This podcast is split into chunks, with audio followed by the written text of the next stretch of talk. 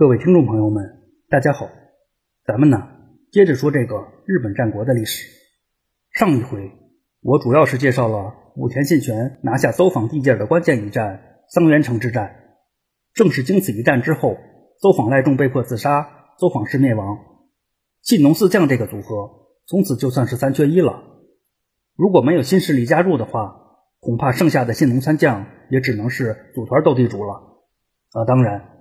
这里的地主指的是武田信玄，因为在获得走访氏的领土以后，武田信玄终于在信浓当地打开了一个突破口。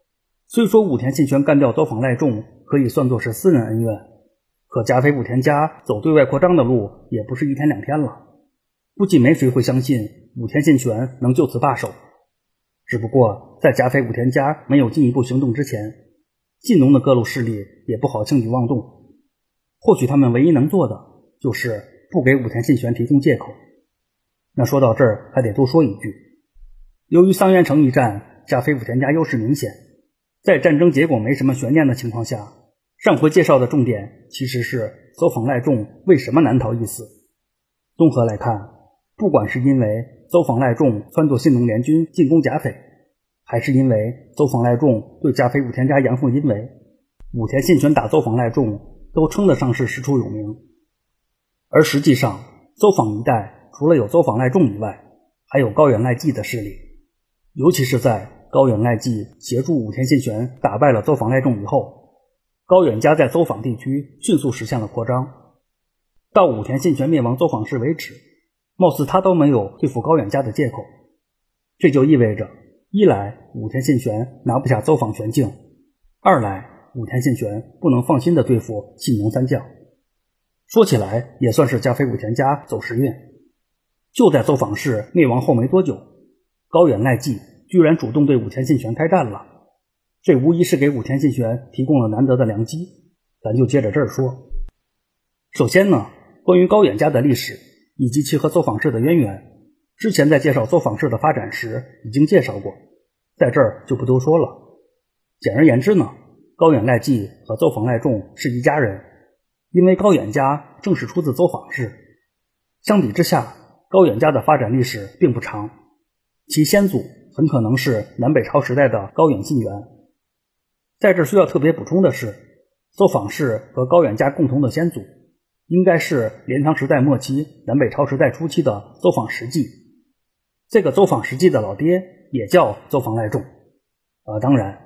这和被武田信玄干掉的那位不是一个人。除去老爹和后人重名以外，邹访实际的儿子也和高远赖季重名，也就是邹访赖季。一般认为呢，由于邹访氏在中现代之乱中拥护了北条实行，邹访实际和他的老爹邹访赖仲在战败后双双自杀。此后呢，就是由邹访赖季担任了当家人。而实际上，邹访实际共有三个儿子。分别是走访赖季、走访信季和走访季宗。也有说法认为啊，在走访实际死后，是由走访赖季管理神社工作，由走访信季继承了家业。由于走访信季的身份还有待考证，上述这种说法就是顺带一提。至于走访季宗，由于走访氏内乱的关系，走访季宗脱离了走访氏自己单干，也是因此呢，他有可能是。高远家先祖的候选人之一。前边刚说高远家的先祖有可能是高远信元。事实上，关于这个高远信元的老爹有两种说法，其一是走访赖季，其二就是走访继宗。这应该是把走访继宗当做高远家先祖的另一个原因啊。在这需要强调的是，走访继宗的身份也有待确认。除去是高远信元的疑似老爹以外，也有说。走访季宗是高远赖季的爷爷或是老爹的。对于高远家具体的传承关系，咱也不去探究了。重点在于，不管怎么论，高远家和邹访氏都是打不散的兄弟，这是毋庸置疑的。那比较讽刺的是，正是因为这种血浓于水的关联，高远家一直认为邹访氏的家业有他一份儿。恐怕这也是一直以来高远家坚持和邹访氏对抗的主要动力。只不过。在走访氏相对强大的时期，高远家的渴望只能转化为执念，也可能是怨念。正所谓轻盈食肉之而忘溺死，众人贪势力而陷罪祸。一旦被利欲和执念蒙蔽了双眼，自己走上此路也就不足为奇了。就比如高远家，为了打败邹访氏，高远赖季不惜联合武田信玄。虽说这确实是打击邹访氏的好办法，但是换个角度看问题，这也称得上是饮鸩止渴、引虎入室的昏招。也不知道高远赖季哪来的自信，在和加菲武田家瓜分完邹访氏的领土以后，高远赖季就主动对武田信玄发起了进攻。准确点说，是高远赖季夺取了上元城。这座上元城原本是邹访氏的主城，后来在划分领地时分给了加菲武田家。据说呢，在邹访赖仲死后，加菲武田家和高远家是以宫川河为界，东西两分了走访氏的领土。武田信玄在东，高远赖季在西。或许正是因为到手的那部分走访氏领土，彻底刺激了高远赖季的执念。求而不得，或许还能一忍再忍，毕竟习惯了。可一旦触手可及，却又有一步之遥时，才是最考验定力的时候。很明显，高远赖季是没绷住。必须得承认的是，对执着于邹访氏领地的高远赖季来说，上元城的意义确实非寻常可比。真怀疑啊，高远赖季是个完美主义者，亦或者是有强迫症什么的。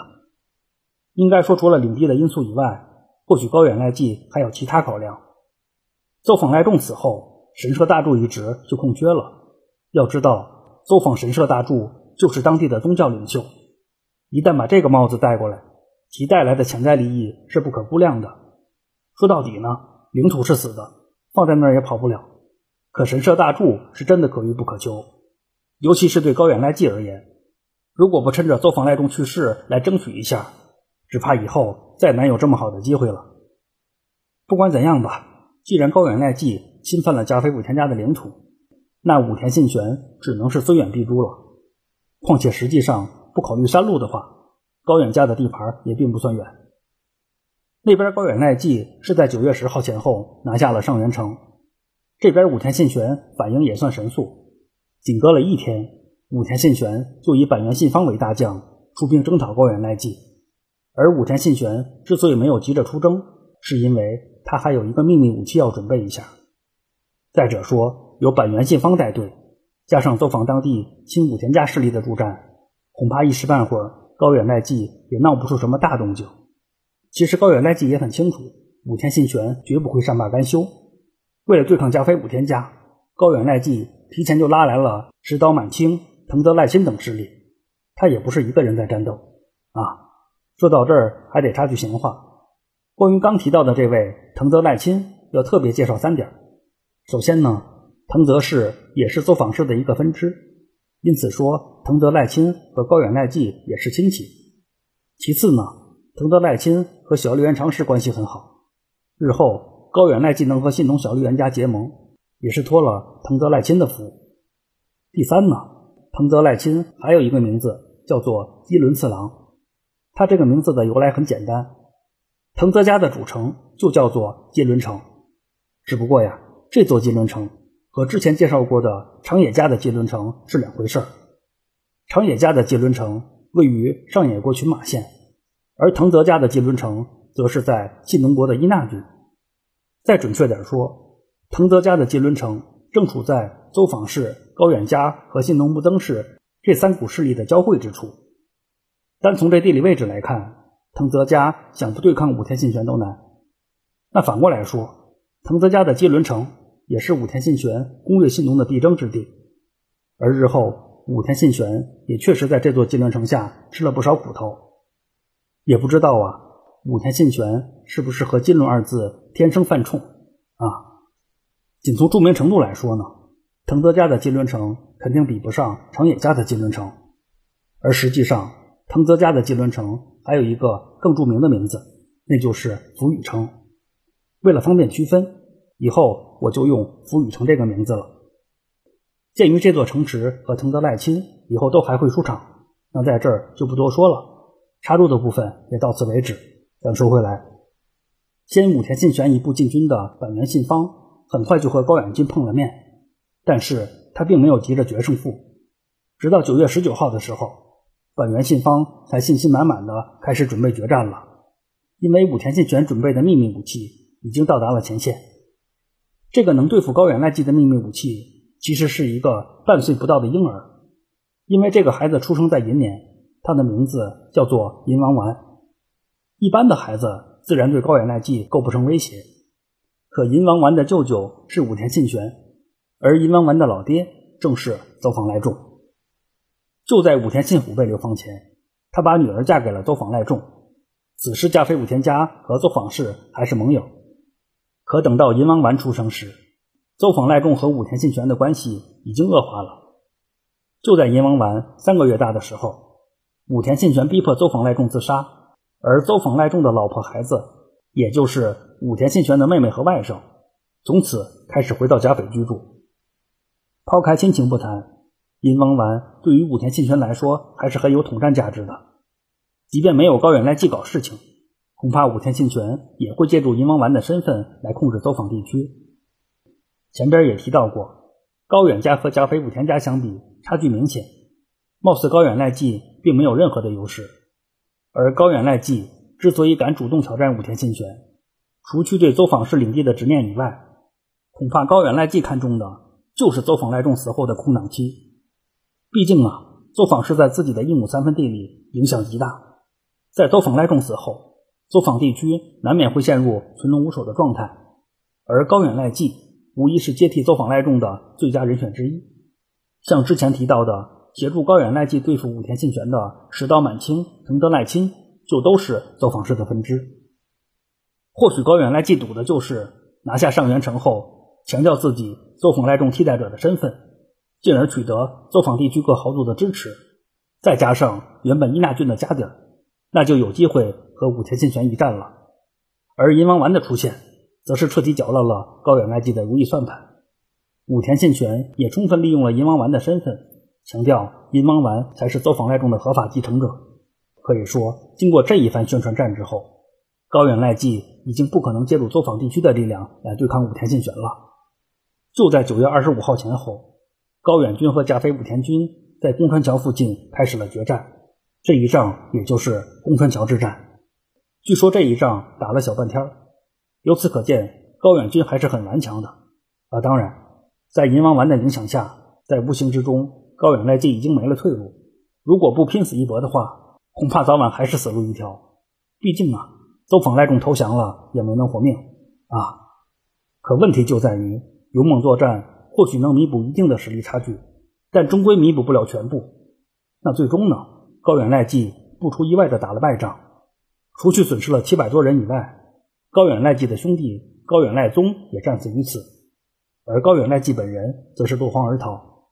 对于逃跑的高远赖纪，武田信玄自然不会轻易放过，他再次以板垣信方为主将，对高远军进行了追击，而板垣信方也不负所托，他一方面派兵追杀高远城方向的高远军残军，另一方面则是派兵围困了福宇城。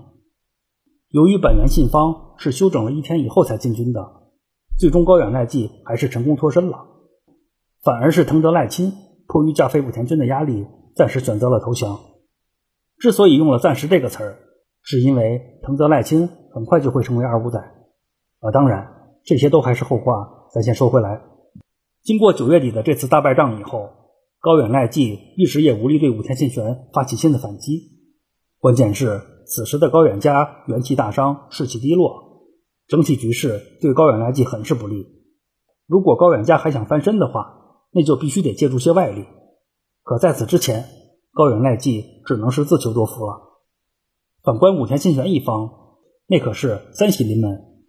首先呢，原本依附于高远家的西走访豪族们都宣誓效忠甲飞武田家，管他真的还是假的，最起码态度还是可以的。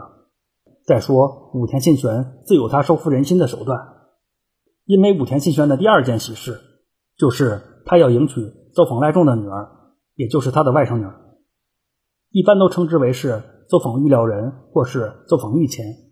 那说到这儿，还得多说一句：所谓的玉料人，是对显贵子女的称呼；而御前，则是对出身贵族家庭女子的称呼。我姑且就在后续的讲述中使用“走访御前”这个叫法。据说呢，这位邹访御前风姿卓越，深得武田信玄的喜爱，甚至有人说他就是武田信玄的一生所爱。而实际上，邹访御前不过是个苦命的女人。不管怎么说，武田信玄也是他的杀父仇人。更为关键的是，武田信玄原本是打算让银王丸继承奏访氏的，可是很快武田信玄又改了主意，他打算和奏访赖重的女儿再生个儿子，然后再由这个孩子继承奏访氏。由此就不难看出，武田信玄和奏访御前的婚姻本质上还是政治婚姻。至于他俩有没有真感情，这个不好说。基本能够确定的是，邹访御前在给武田信玄生了儿子以后，就回到了邹访。在他二十五岁左右的时候，邹访御前就香消玉殒了。说起来，这位邹访御前的儿子也很有名，那就是武田胜赖。时间关系呢，本回就先讲到这里，咱下回接着武田信玄的第三件喜事说。感兴趣的可以微博及微信公众号关注“闲着没事做自己”，事后面有儿化音，我会同步更新相关的节目资讯。谢谢您的收听。